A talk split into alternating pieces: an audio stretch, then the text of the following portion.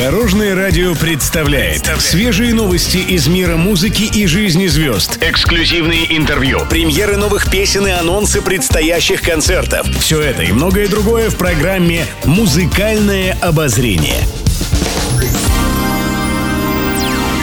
Добрый день. В студии Алена Арсентьева, и это программа «Музыкальное обозрение» на Дорожном радио. Интервью.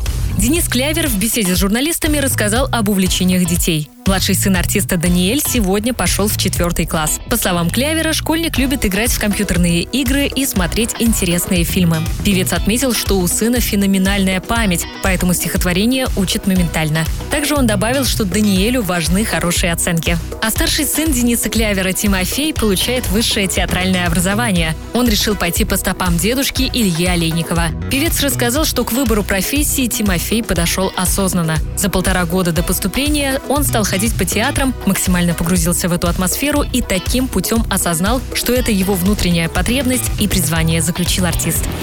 Музыкальные новости. Виктория Дайнека считает, что позитивные эмоции помогают творчеству. По словам артистки, в интернете и на телевидении должен преобладать контент с положительной энергией, который будет вдохновлять людей. Своим мнением певица поделилась в разговоре с журналистами.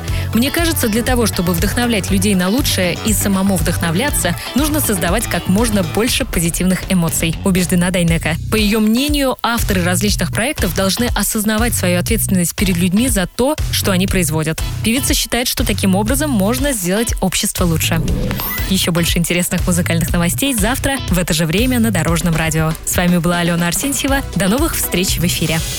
Будьте в курсе всех музыкальных событий. Слушайте «Музыкальное обозрение» каждый день в 15:30 только на Дорожном радио.